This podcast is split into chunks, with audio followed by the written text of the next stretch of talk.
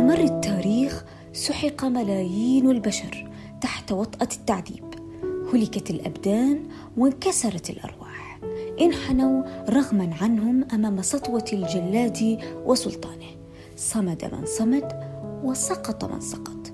ولا تزال منظومة الرعب قائمة حتى يومنا هذا. تفتك بمن يقف أمامها وبمن تسول له نفسه أن يرفع صوتا في مواجهتها. قيل الإنسان هو الوحش الوحيد على هذه الأرض. دفعت هذه العبارة الإنسان إلى أحضان الفلاسفة فمنهم من اجتهد في صنع هالة ملائكية نحوه ومنهم من رمى بكينونته اسفل سافلين وبينما ينشغل الخصمان في الجدال تأخذنا كتب التاريخ إلى ملاحم دموية مختلفة عبر العصور. كبشر التجارب. الجريمة الفظيعة التي اقترفها النازيون في حق من أعدوا ناسا في قاع الهرم.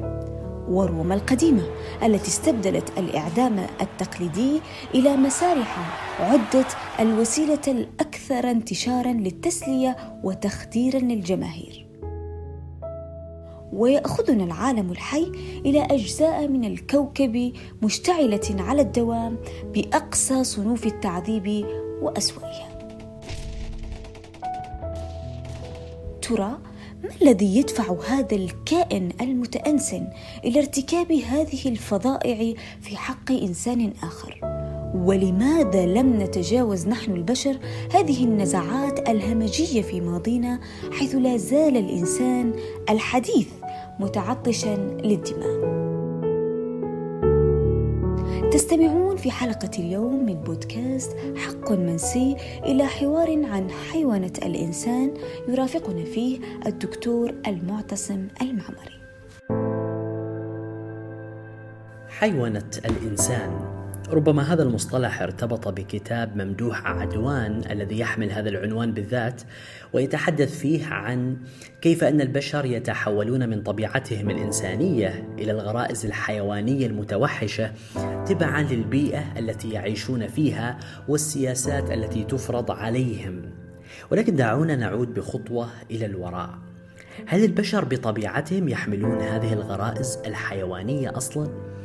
ربما من الناحية النفسية سيقول فرويد في نظريته المشهورة حول أن النفس السائدة في البداية هي النفس الغرائزية. إد وبالتالي ترى الأطفال تحركهم الرغبات والأهواء دون أن يفرقوا بين الممكن من اللا ممكن الأخلاقي من اللا أخلاقي الشرعي من اللا شرعي ثم بعد ذلك نطور النفس الأخرى وهي النفس الملائكية التي من خلالها نعي بأن هناك قانون هناك أنظمة هناك عادات وتقاليد هناك دين وأخلاق. وبالتالي هذا كله يؤطر سلوكنا. ثم تأتي النفس الأنا إيجو التي تحاول أن توازن بين الطرفين. وبالتالي ربما سيكون رأي فرويد في هذا المقام أننا كبشر وإن حسن سلوكنا فإنه على مستوى العقل اللاواعي الغرائز الحيوانية كالعنف والشهوة موجودة بين السطور حتى وإن حاولنا إخفائها رغم أن بعض تلامذة فرويد انقلبوا عليه وعرضوا هذه الفرضية.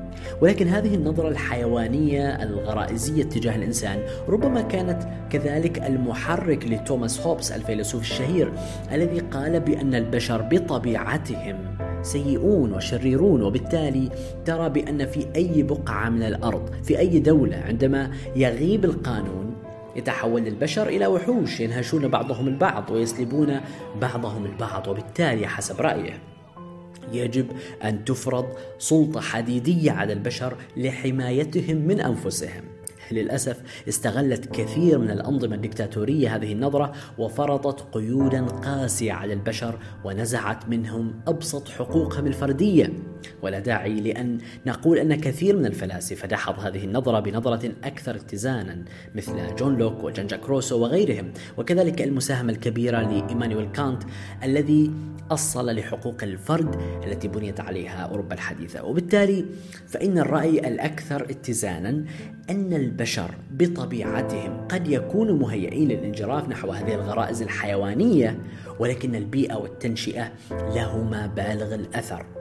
هذه الفرضية نحو تعلم البشر من البيئة ومن المحيط هي ما تنادي به نظرية التعلم learning theory التي بدأها بافلوف وسكينر والتي تقول بأننا كبشر نتعلم كل شيء تقريبا نتعلم أفكارنا نتعلم سلوكنا حتى مشاعرنا نتعلمها. نحن نتعلم هل سنصبح صادقين أم كاذبين؟ نتعلم هل سنصبح سعداء أم تعساء؟ نتعلم هل سنميل إلى العنف؟ أم إلى السلام. وبالتالي فإن البيئة التي ينشأ فيها أطفالنا قد تحدد ماهيتهم.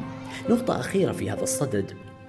علينا ألا نربط أنه فقط في المناطق التي تكثر فيها الحروب والعنف يتحول فيها البشر من ذلك الإنسان السامي إلى ذلك الإنسان البدائي الذي يتوحش ويميل إلى العنف والتعدي على الآخرين والأنانية. إنما قد يحدث ذلك حتى في أكثر البيئات تقدما واستقرارا حتى في تلك المجتمعات التي تعلي من شأن المادة. ترى البشر يلهثون خلف هذه المادة لإشباع رغباتهم وبالتالي تغيب كل هذه القيم السامية وتذوب العلاقات الإنسانية.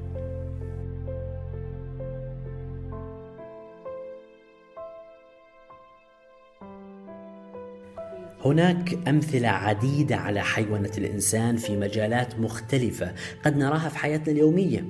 على سبيل المثال استثارة غريزة البقاء لدى الشعوب وتأليب بعضها على بعض في جو عام يعلو فيه صوت العنف على صوت العقل هو حيوان لهذه الشعوب لخدمة أجندة سياسية لا ناقة لهم فيها ولا جمل. قد يحدث هذا التقزيم لقيمة الإنسان كذلك على مستوى أضيق في العائلة مثلا. عندما يتبع الأب مثلا التعنيف أسلوبا لترويض أبنائه والزوج لترويض زوجته بالضبط كما يفعل الراعي بقطعانه. قس على ذلك أساليب ربما أكثر لطفا في حيوانة الإنسان إن صح التعبير. الاستغلال التسويقي والتجاري الذي يزيد من شراهة البشر كقطعان تلتهم دون توقف لزيادة ثروات أباطرة الرأسمالية باختصار كل سياسة أو أداة تستثمر هذه الغرائز الإنسانية للنزول به إلى قاع بدائي بعيدا عن الآفاق السامية للإنسان. المليئة بالقيم والإبداع هي في الحقيقة حيوانة لهذا الإنسان.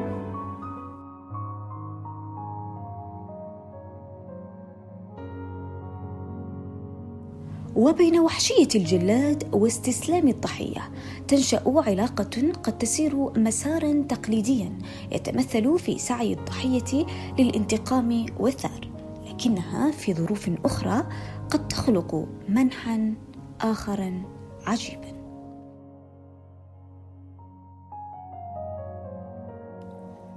بالنسبة لعلاقة الضحية بالجلاد وبعيدا كذلك عن النمط السائد والمعروف وهو العداء بين الطرفين هناك أنماط أخرى ملفته للنظر حقيقة على سبيل المثال تجد أن في بعض الأحيان أن الضحية ينجذب إلى الجلاد. ترى ذلك عند دراسه الشخصية النرجسية أو الشخصية المعادية للمجتمع سوشيال هذه الشخصيات في العادة توقع الأذى النفسي وربما حتى الأذى الجسدي لمن حولها.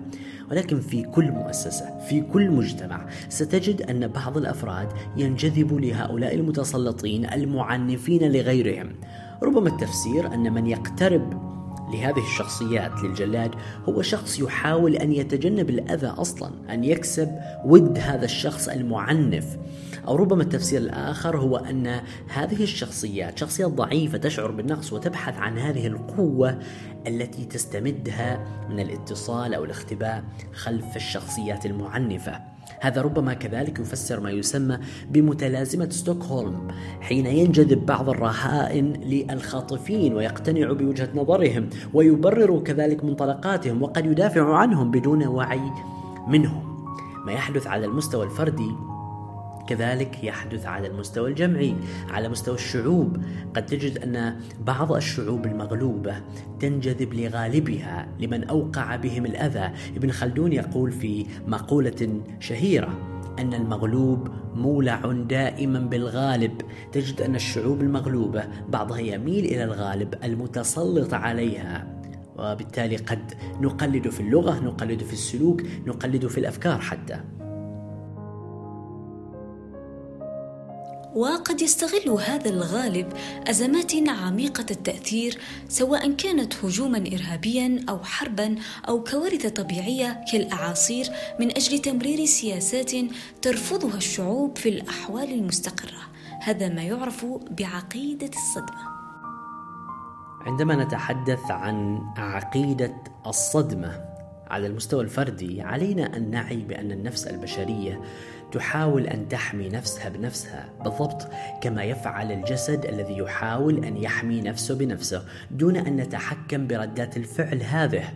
على سبيل المثال عندما ينخفض ضغط الدم قد نفقد الوعي ونتمدد على الأرض دون أن نتحكم بهذه الوضعية. ولكن ما يحدث أن هذه الوضعية تسهل عبور الدم من القلب إلى العضو الأكثر حيوية وهو الدماغ وبالتالي ينقذنا من الموت دون أن نتحكم بشكل واعي بهذه الوضعية أو بردة الفعل هذه.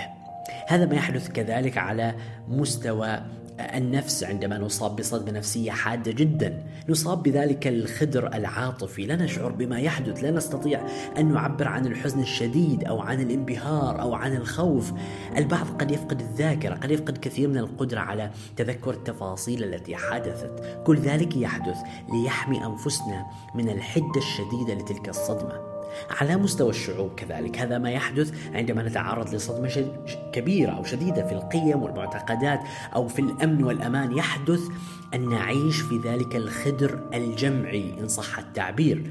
لا يمكننا أن نستوعب ما يحدث. نفقد القدرة على تحليل المعطيات بشكل متزن وبالتالي قد تستغل هذه الحالة لتمرير بعض الأجندة. لأن هذه الأجندة قد لا نقبلها كشعب في وجود عقل ونفس متزنين ولكن تلك الحالة الضبابية قد تسمح بفعل ذلك. وقد استخدمت هذه الوسيلة الاستغلالية عديدا وتم التحرك سريعا لفرض تغيير دائم على المجتمع الذي أجاحته الأزمة قبل عودته إلى ما بعد الكارثة. ففي العراق مثلا أتاح دمار الحادي عشر من سبتمبر في عام 2001 أتاح لجورج بوش شن حرب تهدف لإنتاج سوق حرة بالعراق. وفي خضم الحرب الأهلية هناك كشف عن مشروع يتيح لشركتي شيل وبريتش بتروليوم السيطرة على معظم احتياجات البلاد الهائلة من النفط.